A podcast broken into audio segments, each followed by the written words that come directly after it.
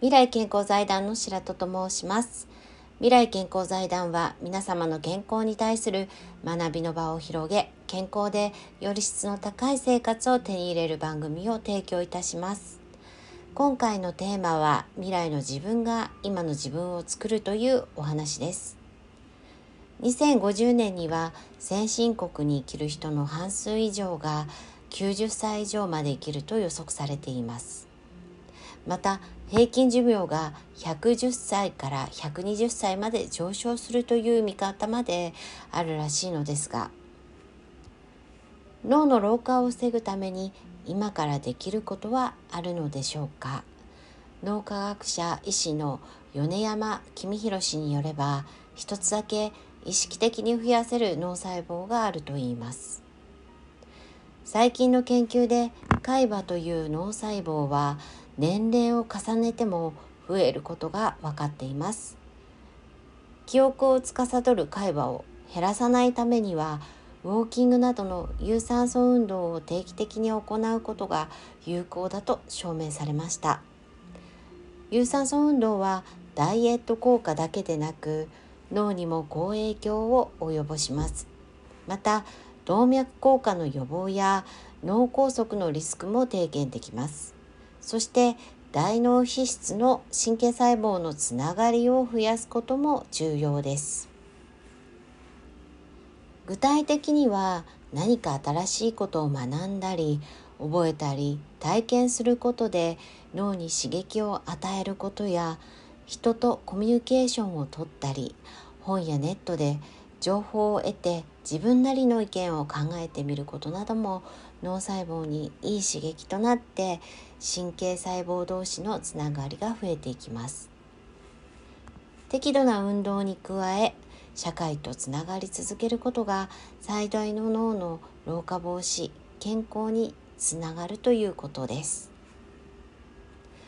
そして気をつけて実は他人への悪口は自分の脳を傷つけている。ネガティブ思考は万病のもとです。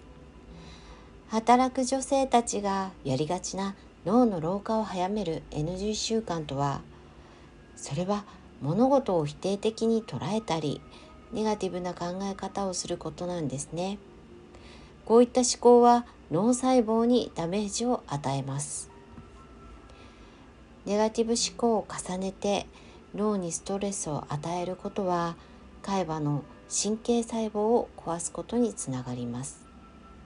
つまりネガティブ思考の人は自ら脳を破壊しているということ。他人に対する悪口も言えば言うほど自分の脳には悪影響を与えます。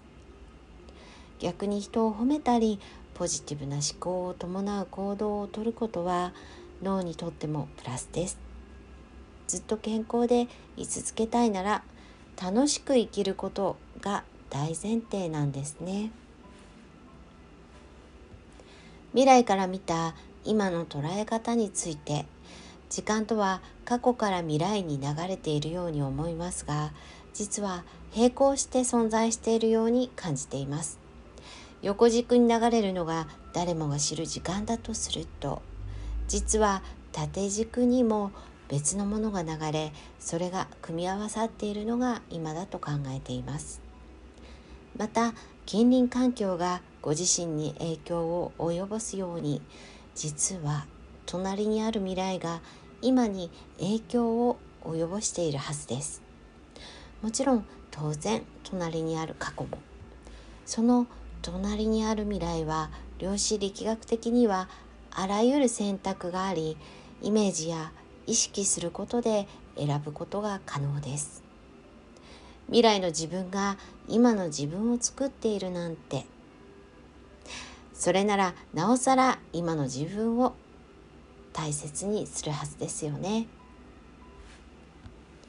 未来健康財団では東院横浜大学大学院教授で運動生理学の専門家である未来健康財団理事長櫻井智信先生から健康をテーマに様々な情報を提供しております。こちらもよろしくお願いいたします。